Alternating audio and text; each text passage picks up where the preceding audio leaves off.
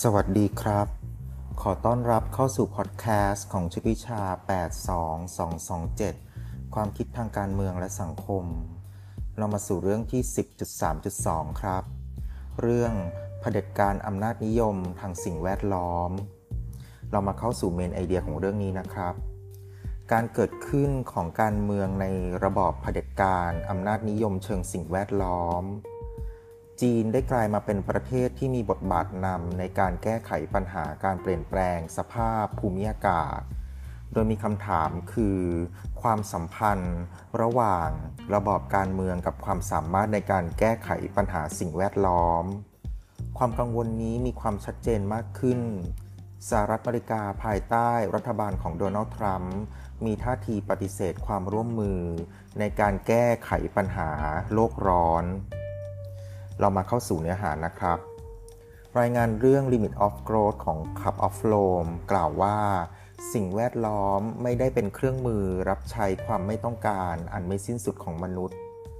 สิ่งแวดล้อมเป็นความอยู่รอดปัญหาสิ่งแวดล้อมกลายเป็นภัยคุกคามของมนุษยชาติซึ่งกระทบต่อชีวิตมนุษย์และเป็นปัญหาข้ามพรมแดนเช่นปัญหาการเปลี่ยนแปลงสภาพภูมิอากาศปัญหาหมอกควันปัญหาการแย่งยึดที่ดินต่อมาเรามาเข้าสู่ประเด็นที่ว่าคำถามคือมนุษย์จะต้องทำอย่างไรถึงจะอยู่รอดจากปัญหาสิ่งแวดล้อมนักรัฐศาสตร์ตั้งคำถามถึงระบอบการปกครองที่สามารถแก้ไขปัญหาสิ่งแวดล้อมได้ทันท่วงทีการตั้งคำถามถึงความสามารถของระบอบประชาธิปไตย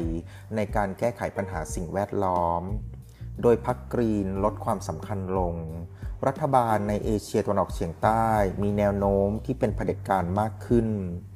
มีการเพิ่มบทบาทของรัฐบาลจีนในเวทีข้อตกลงด้านสิ่งแวดล้อมระหว่างประเทศในการประชุมภาคีของสหประชาชาติว่าด้วยการเปลี่ยนแปลงสภาพ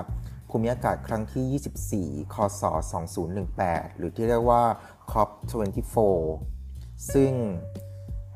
ย่อมาจากคำว่า twenty-fourth Conference of the Parties of United Nations Framework Climate Change Convention ซึ่งจีนมีศักยภาพในการเป็นผู้นำครับจีนสามารถขยายเทคโนโลยีพลังงานสะอาดได้เป็นวงกว้างดังนั้นจะเห็นได้ว่าการกลับมาของระบอบเผด็จการอำนาจนิยมเพื่อเป็นการแก้ไขปัญหาสิ่งแวดล้อมเรียกว่า environmental authoritarianism เพื่อจัดการปัญหาสิ่งแวดล้อมที่รุนแรงและฉับพลันได้และก็จะเป็นหลักประกันในการอยู่รอดและความยั่งยืนของมนุษยชาติครับต่อมาเรามาเข้าสู่ประเด็นเสรีประชาธิปไตยกับปัญหาสิ่งแวดล้อมความหวังและข้อสงสัยภายหลังการปฏิวัติสหรัฐอเมริกาคศหนึ่งพันเจ็ดร้อยเจ็ดสิบหกและการปฏิวัติฝรั่งเศสในคศหนึ่งพันเจ็ดร้อยแปดสิบเก้าซึ่งเป็นการสถาปนาการปกครองโดยประชาชนและรัฐบาลมาจากมหาชนเสรีภาพได้รับการยกย่องความเหนือกว่าของมนุษย์ต่อธรรมชาติเรียกว่า anthropocentricทำให้สิ่งแวดล้อมกลายเป็นสิ่งที่เฉื่อยชาก็จะทำให้สิ่งแวดล้อมเป็นเครื่องมือรองรับการใช้เสรีภาพของมนุษย์ในปลายศตวรรษที่ยี่สิบในปีคศหนึ่งพันเก้าร้อยหกสิบสอง Rachel Carson โดยงานเขียนชื่อ Silent Spring ทำให้เห็นถึงปัญหามลพิษสิ่งแวดล้อมซึ่งเป็นจุดเริ่มต้นที่ทำให้สังคมตระหนักถึงปัญหาสิ่งแวดล้อมประเด็นการปกป้องสิ่งแวดล้อมซึ่งเดิมจากปัญหาชายขอบเปลี่ยนมาเป็นประเด็นที่รัฐต้องตอบสนองโดยผ่านข้อเสนอประชาธิปไตยเชิงสิ่งแวดล้อมเรียกว่า environmental democracy ซึ่งเป็นการปรับการทำงานของเสรีประชาธิปไตยให้ตอบสนองต่อปัญหาสิ่งแวดล้อมครับในคศหนึ่งพันเก้าร้อยหกสิบถึงหนึ่งพันเก้าร้อยเจ็ดสิบการรณรงค์ประเด็นสิ่งแวดล้อมสมัยใหม่ก็เพื่อที่จะได้ปกป้องให้ได้มาภายใต้คุณค่าของระบอบเสรีประชาธิปไตยโดยผลักดันตัวแทนผ่านพรรคการเมืองที่มีนโยบายด้านสิ่งแวดล้อมข้อจำกัดของแนวคิดประชาธิปไตยเชิงสิ่งแวดล้อมคือการยึดติดความเป็นชาติทำให้ไม่สามารถตอบสนองต่อปัญหาสิ่งแวดล้อมซึ่งปัญหาสิ่งแวดล้อมมีลักษณะข้ามพรมแดนและมีความซับซ้อนทั้งทางพื้นที่และตัวแสดง ต่อมาเราจะมาเข้าสู่ประเด็นประชาธิปไตยเชิงนิเวศเรียกว่า Ecological Democracy ข้อ หนึ่ง เป็นการตั้งคำถามและรื้อถอนคุณค่าของเสรีประชาธิปไตยที่เอื้อต่อการขูดรีดและสร้างความเสียหายต่อสิ่งแวดล้อมข้อ สอง เป็นการท้าทายแนวคิดการแบ่งแยกเขตแดนของความเป็นรัฐชาติและระบบตัวแทนของรัฐสภาลักษณะของประชาธิปไตยเชิงนิเวศข้อ หนึ่ง เปิดพื้นที่ให้กับตัวแสดงที่หลากหลายตั้งแต่คนในชุมชนท้องถิ่นคนรุ่นถัดไปและคนที่ไม่มีสิทธิมีเสียงในทางการเมืองข้อ สอง เปิดพื้นที่ให้กับสิ่งที่พูดไม่ได้เช่นสิ่งแวดล้อมประชาธิปไตยเชิงนิเวศเปิดพื้นที่ไปไกลกว่าการเมืองแบบตัวแทนและข้ามพรมแดนแก่รัฐชาติโดยให้ความสำคัญกับประชาธิปไตยแบบปรึกษาหารือเรียกว่า deliberative democracy ซึ่งเป็นการเปิดโอกาสให้แก่ตัวแสดงอื่นๆเพื่อเปิดรับองค์ความรู้ที่หลากหลายข้อวิจารณ์ของประชาธิปไตยเชิงนิเวศข้อ หนึ่ง ภายใต้ระบอบเสรีประชาธิปไตยการปกป้องสิ่งแวดล้อมต้องไม่ละเมิดสิทธิของปัจเจกชนข้อ สอง แนวคิดนี้กลายเป็นข้อจำกัดและเป็นการแทรกแซงการตัดสินใจที่เกิดขึ้นด้วยเหตุผลทางสิ่งแวดล้อมข้อ สาม แนวคิดนี้ได้รับการสนับสนุนและเป็นการสร้างความชอบธรรมของประชาชนได้อย่างไรภายใต้การเสื่อมถอยของการเมืองในระบอบประชาธิปไตยภายหลังคศหนึ่งเก้าเก้าศูนย์เสรีประชาธิปไตยเฟื่องฟูมากภายหลังการล่มสลายของสหภาพโซเวียตต่อมาเสรีประชาธิปไตยถูกท้าทายเนื่องจากการที่พลังอนุรักษ์นิยมขึ้นมามีบทบาททางการเมืองในปีคศสองพันสิบหกโดนัลด์ทรัมป์เป็นประธานาธิบดีของสหรัฐอเมริกาโรบินแอคเคอร์สลีย์การขึ้นมาสู่ตำแหน่งของโดนัลด์ทรัมป์เป็นความเสื่อมถอยของระบบประชาธิปไตยและเป็นการลดบทบาทของสหรัฐอเมริกาในการแก้ไขปัญหาสิ่งแวดล้อมสังคมเริ่มตั้งคำถามกับโลกเสรีประชาธิปไตยเนื่องจากไม่สามารถสร้างความร่วมมือด้านสิ่งแวดล้อมซึ่งสวนทางกับจีนซึ่งเป็นประเทศเผด็จการซึ่งสามารถเป็นผู้นำในการปกป้องสิ่งแวดล้อมได้ครับคำถามก็คือการเมืองรูปแบบใดจะรับมือและตอบสนองต่อปัญหาสิ่งแวดล้อมได้เพื่อให้มีประสิทธิภาพในการแก้ปัญหาสิ่งแวดล้อมต่อมาเรามาเข้าสู่ประเด็นเผด็จการอำนาจนิยมทางสิ่งแวดล้อมเรียกว่า environmental authoritarianism และกรณีศึกษาครับเป็นประเด็นที่ได้รับความสนใจในการแก้ไขปัญหาสิ่งแวดล้อมเนื่องจากประเทศประชาธิปไตยไม่สามารถแก้ไขปัญหาสิ่งแวดล้อมได้สหรัฐอเมริกาปฏิเสธข้อตกลงปารีสทำให้เกิดความไม่ต่อเนื่องของนโยบายซึ่งในช่วงนี้เองจีนก้าวเข้ามามีบทบาทนำในการแก้ไขปัญหาสิ่งแวดล้อมโดยจีนผลักดันการใช้พลังงานทางเลือกได้อย่างมีประสิทธิภาพเผด็จการอำนาจนิยมทางสิ่งแวดล้อมก็จะมีรูปแบบการปกครองและรูปแบบการดำเนินนโยบายสาธารณะซึ่งผูกขาดโดยชนชั้นนำคำถามที่เกิดขึ้นคือว่าเผด็จการอำนาจนิยมทางสิ่งแวดล้อมสามารถรับมือกับปัญหาสิ่งแวดล้อมได้ดีกว่าประชาธิปไตยหรือไม่มาร์ค ปีซันกล่าวว่ากรณีของจีนซึ่งเป็นตัวแบบเผด็จการอำนาจนิยมทางสิ่งแวดล้อมสามารถรับมือทางสิ่งแวดล้อมได้เรามาเข้าสู่ประเด็นต่อไปคือกรณีการศึกษาก็คือประเทศจีนจีนเป็นประเทศระบอบเผด็จการอำนาจเผด็จการอำนาจนิยมภายใต้การปกครองของพรรคคอมมิวนิสต์วาระที่สองของสีจิ้นผิงก็จะตอกย้ำความเป็นเผด็จการของจีนก็คือการปิดกั้นสื่อและการควบคุมระบบยุติธรรมและภาคประชาสังคมการเมืองเสรีประชาธิปไตยถือว่าเป็นภัยคุกคามของจีนการเลือกรับนโยบายสิ่งแวดล้อมของจีนจีนเลือกรับประชาธิปไตยแบบปรึกษาหารือเรียกว่า Socialist Deliberative Democracy ซึ่งเป็นการตัดสินใจในระดับนโยบายขึ้นอยู่กับผู้นำไม่กี่คนเป็นการเปิดโอกาสให้ชุมชนท้องถิ่นได้แสดงความคิดเห็น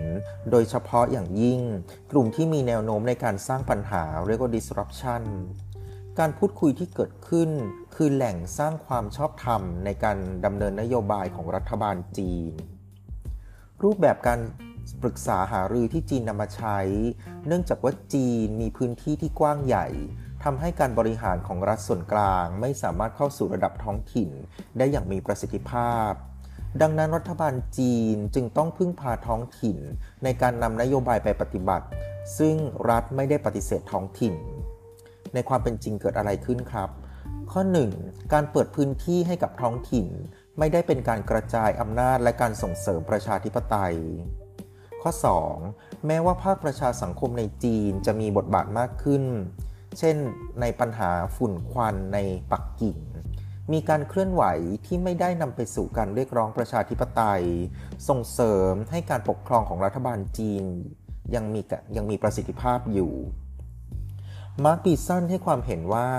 จีนเป็นผู้นำที่เปิดรับต่อข้อตกลงความร่วมมือด้านสิ่งแวดล้อมเมื่อเปรียบเทียบกับสหรัฐอเมริกาโดยเฉพาะเมื่อโดนัลด์ทรัมป์เข้ามาเป็นประธานาธิบดีทำให้สหรัฐอเมริกาลดบทบาทลงจีนมีการเล่นเกมสองระดับครับโดยระดับที่หนึ่งคือระดับประเทศและระดับที่สองคือระดับการเมืองระหว่างประเทศเรามาดูแต่ละระดับครับระดับประเทศจีนต้องรักษาเสถียรภาพการเมืองภายในโดยเฉพาะปัญหาสิ่งแวดล้อมซึ่งเป็นภัยคุกคามเสถียรภาพของความชอบธรรมของจีนในระดับการเมืองระหว่างประเทศจีนใช้เป้าหมายในการใช้ประเด็นสิ่งแวดล้อมเพื่อดำรงสถานะความเป็นผู้นำในเวทีการเมืองระหว่างประเทศภายใต้สถานการณ์ที่คู่เจรจาหรือการต่อรองจีนมีท่าทีที่ไม่เป็นมิตร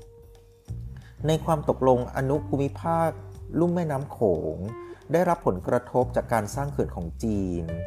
ในปัญหาข้อพิพาทในทะเลจีนใต้จีนเลือกบทบาทที่แตกต่างออกไปจากเวทีความร่วมมือที่มีประเทศในตะวันตกเป็นคู่เจรจาจีนขยายอิทธิพลในเอเชียตะวันออกเฉียงใต้อย่างมากภูมิภาคเอเชียตะวันออกเฉียงใต้ก็จะมีการหวนคืนหวนสู่การเมืองในระบอบเผด็จการอำนาจนิยมต่อมาเรามาเข้าสู่ประเด็นกรณีศึกษาการหวนคืนของเผด็จการในภูมิภาคเอเชียตะวันออกเฉียงใต้ครับบริบทของเอเชียตะวันออกเฉียงใต้สิ่งแวดล้อมเป็นปัจจัยที่มีความจำเป็นมากในการดำรงชีวิตซึ่งส่งผลต่อการดำเนินนโยบายเศรษฐกิจด้านการส่งออกเรียกว่า export oriented industry สิ่งแวดล้อมในบริบทในภูมิภาคยากจนเปลี่ยนเป็นสังคมยุคอุตสาหกรรมและยุควัตถุนิยมหน้าที่ของรัฐในภูมิภาคเอเชียตะวันออกเฉียงใต้คือการเน้นการจัดการด้านสิ่งแวดล้อมซึ่งส่งผลต่อความชอบธรรมของรัฐแนวคิดเผด็จการที่ดีเรียกว่า Good Authoritarianism เกิดขึ้นเนื่องจากรัฐในเอเชียตะวันออกเฉียงใต้มีประสบการณ์การปกครองในระบอบเผด็จการมาอย่างยาวนานร่วมกับการที่จีนขยายอิทธิพลเข้ามาในเอเชียตะวันออกเฉียงใต้จีนกับบทบาทการเป็นตัวแบบข้อหนึ่งฉันทามติปักกิ่งข้อสองโครงการพัฒนาเส้นทางสายใหม่เรียกว่า One Belt One Roadสร้างความชอบธรรมในฐานะรัฐเป็นศูนย์กลางในการทำการพัฒนาโดยที่ไม่จำเป็นต้องเป็นการปกครองระบอบประชาธิปไตยปัญหาสิ่งแวดล้อมสร้างความชอบธรรมให้ชนชั้นทางการเมืองโดยมีวิธีการจัดการสิ่งแวดล้อมของรัฐบาลเผด็จการนิยมตอกย้ำความไม่ยุติธรรมทางสังคมเราจะมาดูกรณีศึกษาสามกรณีศึกษานะครับคือนโยบายลูกคนเดียวกรณีสร้างเขื่อนของจีนและนโยบายทวงคืนผืนป่าของไทยประเด็นแรกคือนโยบายลูกคนเดียวคือ One Child Policy เป็นการลดจำนวนประชากรโลกลงอย่างมีนัยสำคัญหากไม่มีนโยบายลูกคนเดียวจีนจะมีประชากรมากกว่าสี่ร้อยล้านคนซึ่งส่งผลต่อการพึ่งพาสิ่งแวดล้อม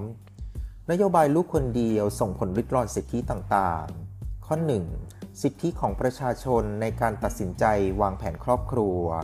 ข้อสองการลิดรอนในการสืบพันธุ์ของเพศหญิงเรียกว่า reproductive rights ข้อสามการตอกย้ำความเหลื่อมล้ำระหว่างเพศและข้อสี่การซ้ำเติมช่องว่างทางชนชั้นโดยคนรวยมีทางเลือกในชีวิตได้มากกว่าคนจนประเด็นที่สองคือกรณีการสร้างเขื่อน Three Gorges ของจีนเป้าหมายคือการสร้างความมั่นคงด้านพลังงานทางเลือกผลต่อประชาชนคือทำให้ประชาชน หนึ่งจุดสาม ล้านคนต้องย้ายถิ่นฐานครับ ประเด็นที่สามคือนโยบายทวงคืนผืนป่าของไทยภายใต้คสช.ถูกวิจารณ์ว่าเป็นการแย่งยึดที่ดินจากชาวบ้านให้กับบรรดานายทุนมีการดำเนินคดีกับชาวบ้านในพื้นที่เนื่องจากการรุกล้ำพื้นที่ป่าปัญหาสิ่งแวดล้อมส่งผลให้รัฐบาลมีแนวโน้มที่จะเป็นเผด็จการอำนาจนิยมการแก้ไขปัญหาด้านสิ่งแวดล้อมต้องคำนึงถึงประเด็นความยุติธรรมทางสังคมประกอบด้วยการแก้ไขปัญหาที่ละเลยต่อความยุติธรรมเรียกร้องให้ผู้ให้มีผู้เสียสละเพื่ออนาคตของส่วนรวมกลายเป็นสิ่งที่ตอกย้ำความไม่ยุติธรรมให้เราลึกลงไปในสังคม